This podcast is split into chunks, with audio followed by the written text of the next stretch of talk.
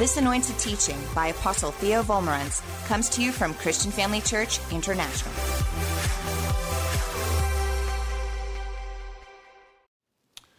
Hi, family.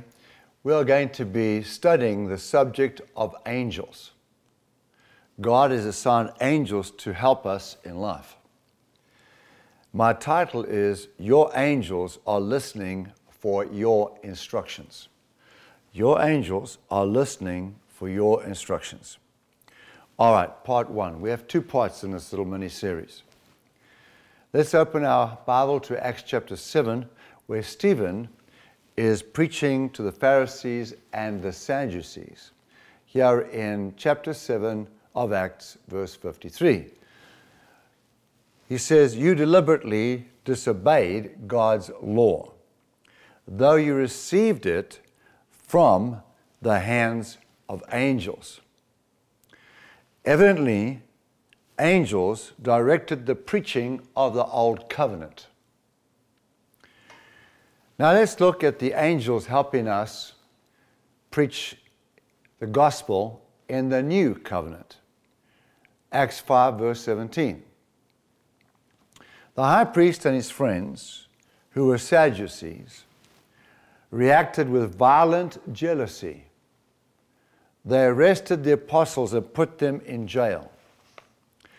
But an angel of the Lord came at night, opened the gates of the jail, and brought them out.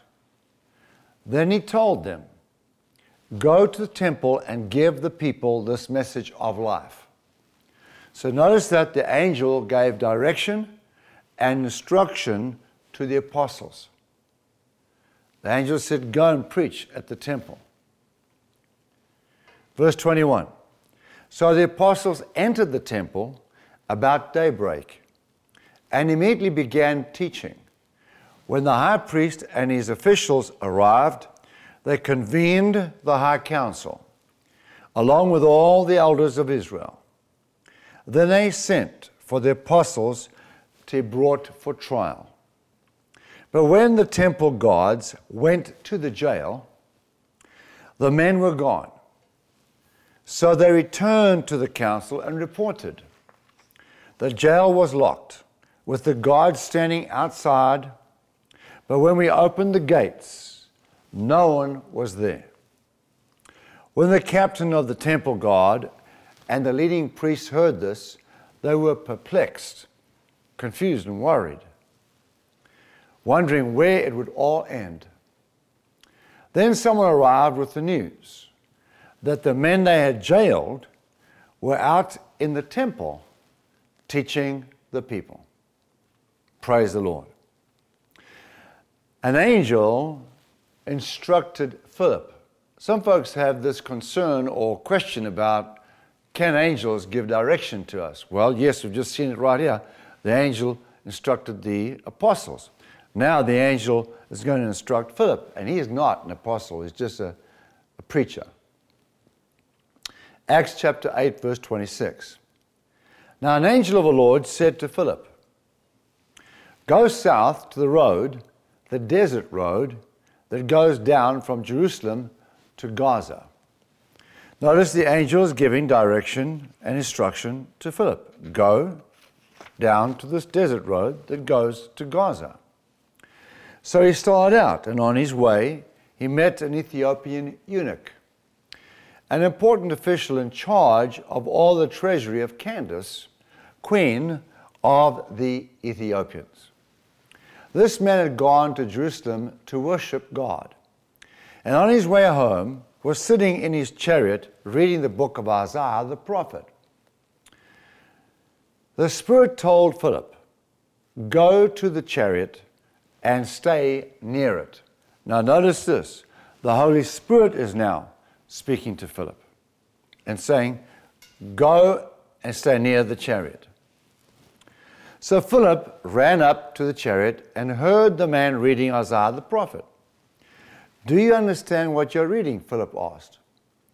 How can I? He said, unless someone explains it to me. So I invited Philip to come up and sit with him in the chariot. The eunuch was reading this passage of Scripture. he was led like a sheep to the slaughter, and as a lamb before its shearers is silent, so he did not open his mouth. In his humiliation, he was deprived of justice. Who can speak of his descendants? For his life was taken from the earth. The eunuch asked Philip, Tell me, please, who is the prophet talking about? Himself or someone else? Then Philip began with that very passage of Scripture and told him the good news about Jesus.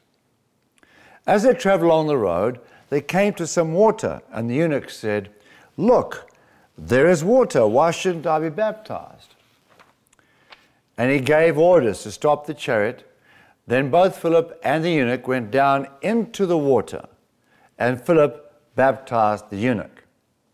When they came up out of the water, the Spirit of the Lord, the Spirit of God, suddenly took Philip away. And the eunuch did not see him again and went on his way rejoicing. Verse 40 Philip, however, appeared at Azotus and traveled about preaching the gospel in all the towns until he reached Caesarea. So Philip traveled up the north coast, up the coast going north, which would be the west coast of Israel, the Mediterranean Sea.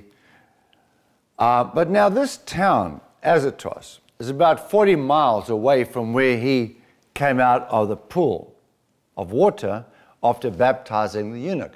So immediately, supernaturally, he was transported 40 miles in a flash to this other town. And then he went up preaching the gospel, traveling north along the coastline till he came to Caesarea, according to verse 40. A very interesting story. So, this is all supernatural the angels appearing, the Holy Spirit talking to him, and the Holy Spirit supernaturally transporting him. I believe now, in these end times, we are going to have experiences like this and they're going to be common. In Acts chapter 10, verse 1, we see that the angel appeared to Cornelius and gave him instructions, direction. In Caesarea, there lived a Roman army officer named Cornelius, who was a captain of the Italian regiment. He was a devout man who feared the God of Israel, as did his entire household. He gave generously to charity and was a man who regularly prayed to God. One afternoon, about three o'clock, he had a vision in which he saw an angel of God coming toward him. Cornelius, the angel said. Cornelius stared at him in terror. What is it, sir? he asked the angel. And the angel replied, Your prayers and the gifts to the poor have not gone unnoticed by God. So his giving was taken account of by God. Now send some men down to Joppa to find a man named Simon Peter. There's the instruction. Send somebody down to Caesarea You'll find that out now. Let's read that again. Verse 5. Now send some men down to Joppa to find a man named Simon Peter. He's staying with Simon, a leather worker who lives near the shore. Ask him to come and visit you. All right? So the instruction is go down to Caesarea, which is also on the sea coast of the Mediterranean. And he's staying with a man there and this man is a leather worker. And I want you to go find him. His name is Peter, Simon Peter. Ask him to come visit you. Ask him to come visit you. So that's the instruction Cornelius gave uh, a receipt from the angel. Verse 7 As soon as the angel was gone, Cornelius called two of his household servants and a devout soldier, one of his personal attendants. He told them what had happened and sent them off to Joppa. The next day, as Cornelius' messengers were nearing the city, Peter went up on the flat roof to pray. It was noon. So in the Mediterranean, they have flat roofs. If you've ever been there, I have, Pastor Bev has, we took a tour there one time. They have flat roofs and they're built with concrete, white, musty white houses. And he's sitting up there, and they had usually some furniture of sorts up there so people can watch the sunset and relax in the cool of the day. Verse 10 says, But he went up there mid, midday, noon, okay? And he was hungry, and while lunch was being prepared, he fell into a trance. In other words, he had a vision. I skip down to verse 17. Peter was very perplexed. What could the vision mean? Just then, the men sent by Cornelius found the house and stood outside at the gate. They asked if this was the place where Simon Peter was staying. Meanwhile, as Peter was puzzling over the vision, the Holy Spirit said to Peter, Three men have come looking for you. Go down and go with them without hesitation. All is well, for I have sent them. Now, the Holy Spirit said to Peter, I sent them. Now, we just read where the angel spoke to Cornelius, right, and told him to send men. But here the Holy Spirit says he sent him. So, what's going on? Well, evidently, angels are being instructed by the Holy Spirit. That's what happened. All right. Now let's talk about a different subject. When somebody dies and they come out of their body, they're either taken by evil spirits who are hanging around waiting for them down into the flames of hell, or they're taken by angels into heaven into the presence of God. We can see this in Luke chapter 16 when Jesus tells us what happened to the evil rich man and to Lazarus. Notice what Jesus says while he is still on the earth. An interesting story here, which most folks probably don't think about, is Luke 12, verse 8. And I assure you of this if anyone acknowledges me publicly here on earth, I, the Son of Man, will openly acknowledge that person in the presence of God's angels. So Jesus says, if you acknowledge me, if you talk about me, if you witness to somebody about me, I will acknowledge you before the angels of God. Hmm. The next verse says, But if anyone denies me on earth, here on earth, I will deny that person before God's angels. Why is that even necessary? Why does Jesus have to talk about the, to the angels about us? This is important. The question is why does Jesus confess you and me to the angels when we are talking about Jesus? And the, the reason is he's instructing the angels to keep us safe until the rapture comes. All right, let's talk about what are angels? What they look like? What they do? The Greek word angel, translated to English, means messenger. That is just one of the functions of an angel. That's just one of the things that angels do. They are messengers. You find that in Hebrews 1:14. Are not all angels ministering spirits? They are ministering spirits. That's a definite additional piece of a jigsaw puzzle of what their activities are. Angels are spirit beings, spirit beings. They have a body in the spirit world, not a body of flesh and blood like ours. If we could see into the spirit world right now, we would see angels and evil spirits all around us. As we have learned, on certain occasions, as God wills, angels can appear in the form of a man. Let's confirm that from Hebrews 13 and verse 2. The Word of God says, Don't forget to show hospitality to strangers.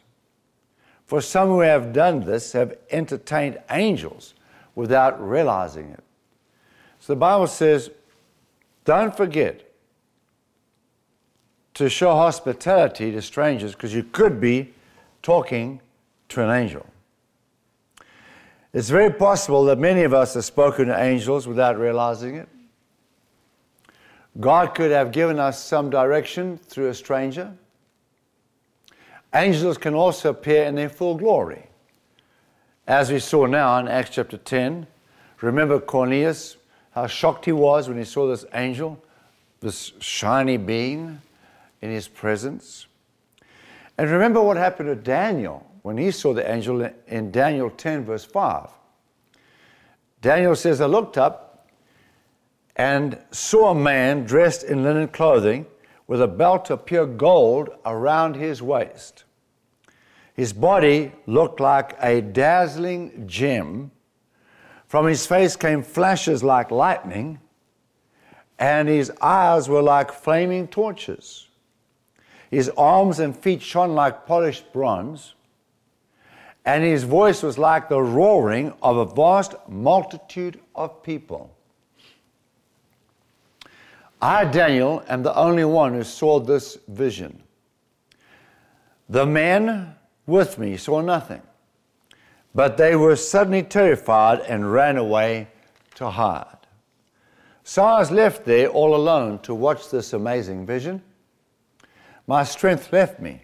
My face grew deathly pale, and I felt very weak.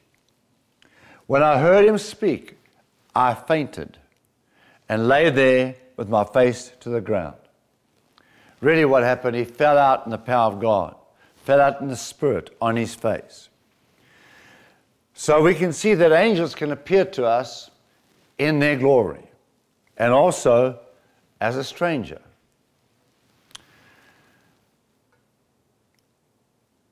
There are four different types of angels.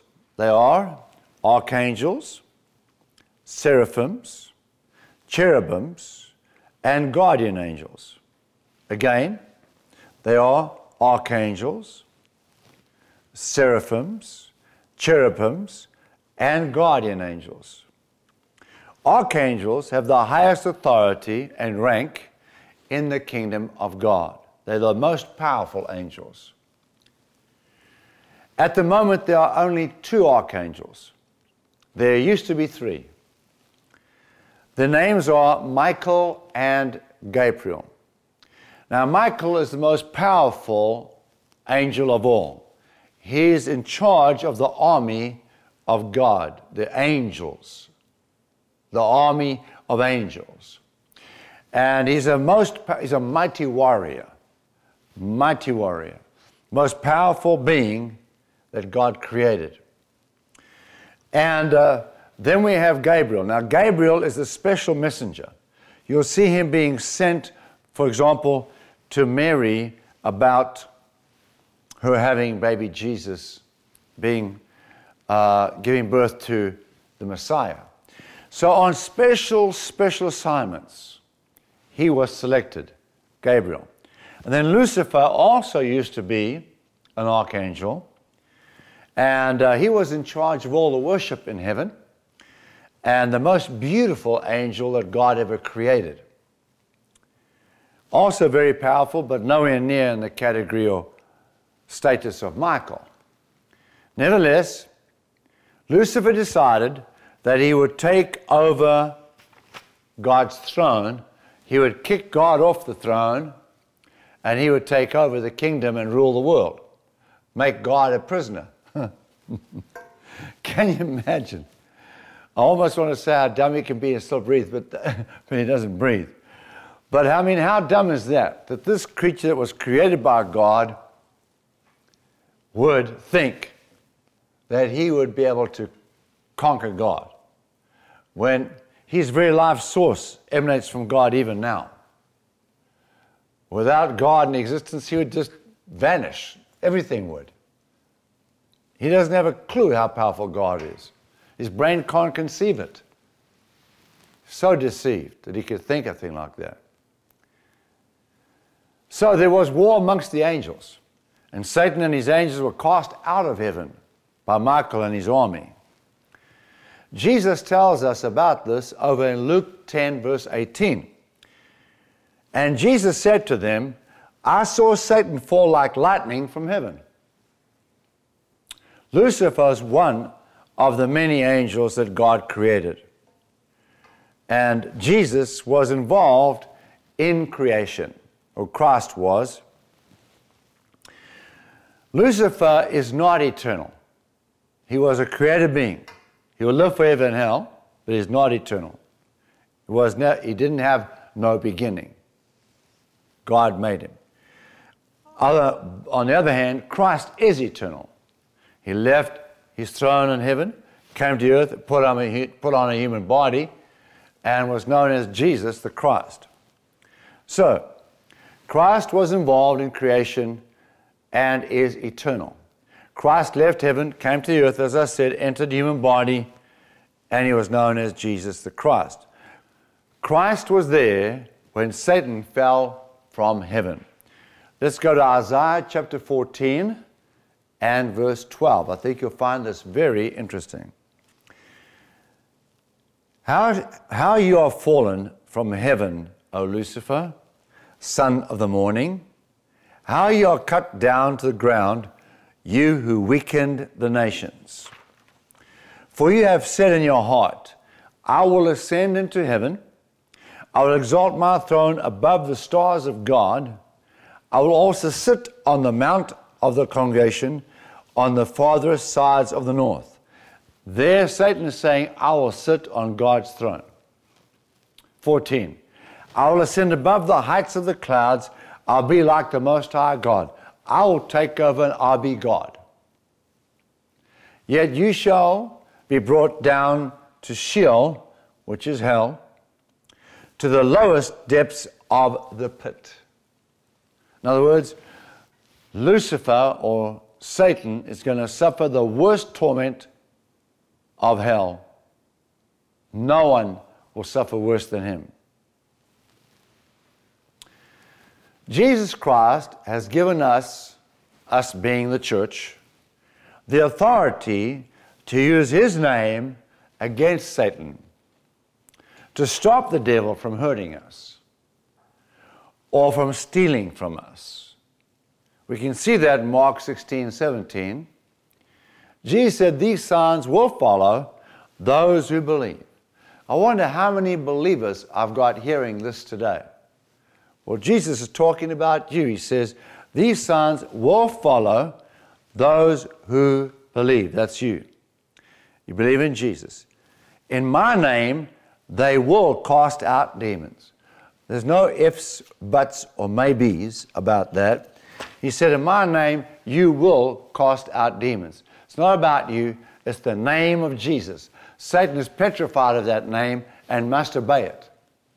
Must obey it. Because Jesus said, whenever you use that name, I will do what you command. Not you're not commanding God, you're commanding the devil. All right, let's go Luke 10 19.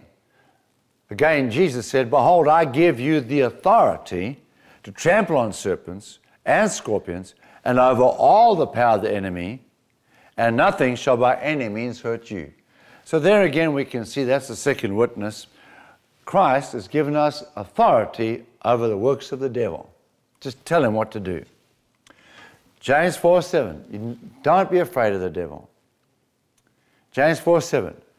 Therefore, submit to God, resist the devil, and he will flee from you. You know, I heard a story about Smith Wigglesworth.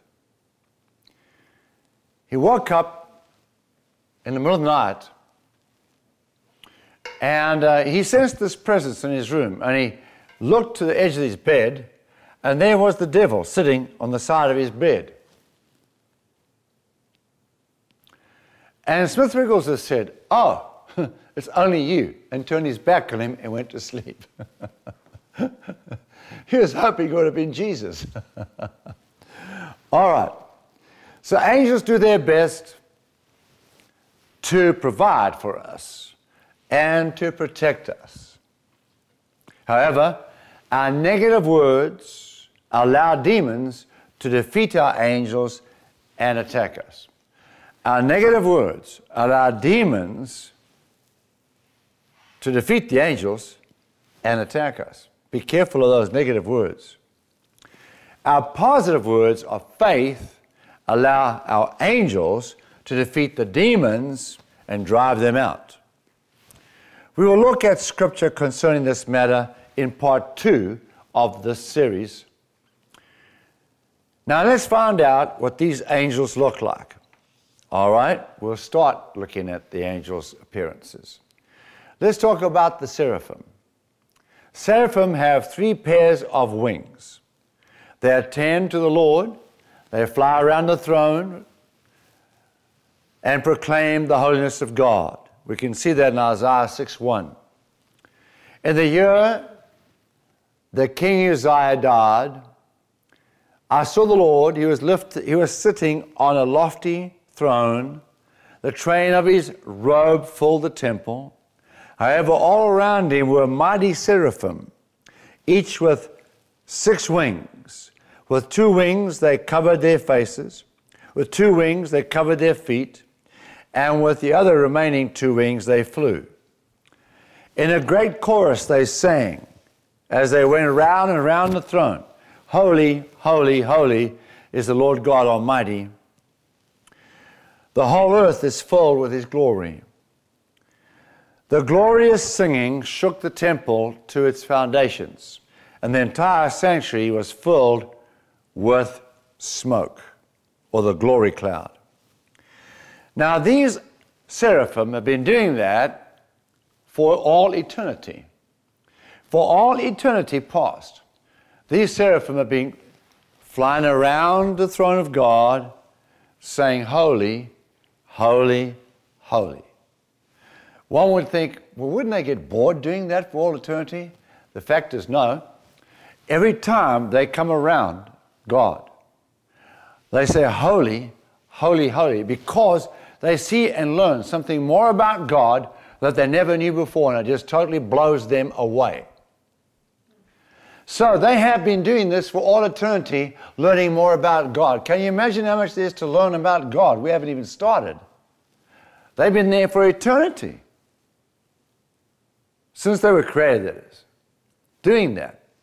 Family of God, I promise you now, we serve an amazing God who made an amazing group of angels to watch over us. And next week, we're going to see how the angels respond to our words. This is going to be very interesting, enlightening, helpful, and powerful. Don't miss part two in our series. We love you. We're praying for you, Pastor Bev and I, continually. And now I invite you, please, to close your eyes and bow your heads. For those of you among us who don't know the Lord Jesus and want to receive Him as Savior, be sure you go to heaven and not to hell. I invite you to say this prayer with me. Dear Father in heaven, thank you for sending Jesus to die on a cross where you punished him for my sins so I can be forgiven. Lord Jesus, please forgive me for my sins. Thank you, Lord. Come into my heart and save my life. Thank you, Lord. Today I declare you are my Lord, and I'll live for you with all my heart until I see you face to face. Praise God. Well, we love you, family, and we'll keep praying for you. Pray for us too. Thank you for joining us during this episode of Living Life with Dr. Theo and Bev Wolmarans. We hope that through this inspired teaching, you had an encounter with God. If you enjoy the teaching ministry of Apostle Theo and Dr. Bev Wolmarans and would like to enjoy more resources, we hope you will visit our website at www.christianfamilychurch.co.za or for our American listeners, www.christianfamilychurchsa.com.